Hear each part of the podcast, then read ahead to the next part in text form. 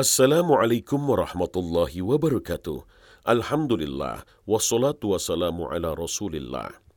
Sahabat khazanah, kita masih dalam kajian surat Asy-Syams.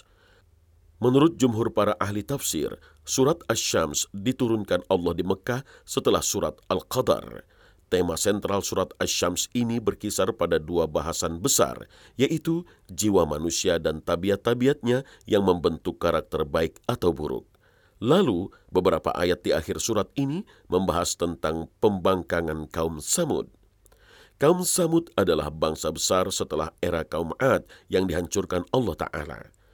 Mereka adalah keturunan dari Amir bin Iram bin Sam bin Nuh alaihissalam. Mereka digolongkan ke dalam bangsa Arab, Al-Aribah, yang tinggal di bebatuan di kota Al-Hijr yang terletak di antara negeri Hijaz dan Tabuk. Bangsa mereka telah punah. Tiada satupun yang tersisa, kecuali sisa-sisa jejak peradaban mereka yang telah dihancurkan Allah karena kesombongan mereka. Sebagaimana dikisahkan, Nabi Shalih alaihissalam diutus Allah Ta'ala untuk membebaskan kaum Tsamud dari penyembahan berhala.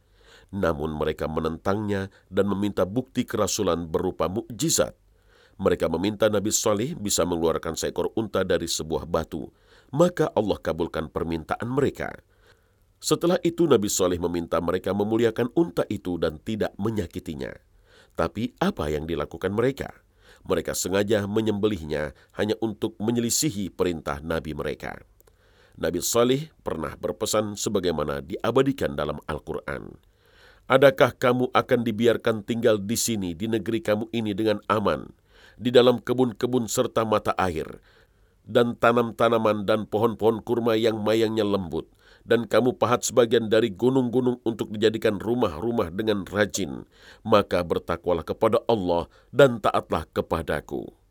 Al-Quran Surah As-Syuara ayat seratus empat puluh enam hingga seratus lima puluh. Kenikmatan dan kekuatan yang diberikan Allah telah membuat mereka lalai dan terlena sehingga tak mau beribadah kepada Allah. Karena itulah Nabi Shalih diutus Allah untuk memberi peringatan kepada mereka. Puncak pembangkangan mereka yaitu saat mereka menyembelih unta yang seharusnya mereka jaga. Inisiatif awal dilakukan oleh Qaddar bin Salif bin Janda, kemudian diikuti oleh orang-orang dari kabilah lain. Semuanya berjumlah sembilan orang. Seperti yang dikabarkan Allah dalam surat An-Naml ayat empat puluh delapan.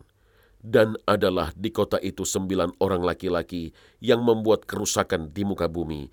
Perbuatan ini telah mengundang murka Allah, bahkan mereka bersekongkol untuk membunuh Nabi Shalih alaihissalam. Namun sebelum rencana jahat ini terlaksana, Allah Azza wa Jalla lebih dulu menurunkan azabnya, berupa sebuah teriakan yang sangat keras dan menghancurkan segalanya. Binasalah kaum yang diberi kelebihan Allah dengan berbagai keistimewaan, namun enggan mensyukurinya. Dalam surat Asy-Syams, Allah menggunakan ungkapan damdama yang maknanya bergoyangnya bangunan sampai keras hingga terbalik dan menimpa apa yang ada di bawahnya, kemudian rata sehingga tidak terlihat bekasnya. Inilah azab yang mengerikan bagi kaum yang tidak bersyukur, bahkan mendustakan semua nikmat Allah. Wassalamualaikum warahmatullahi wabarakatuh.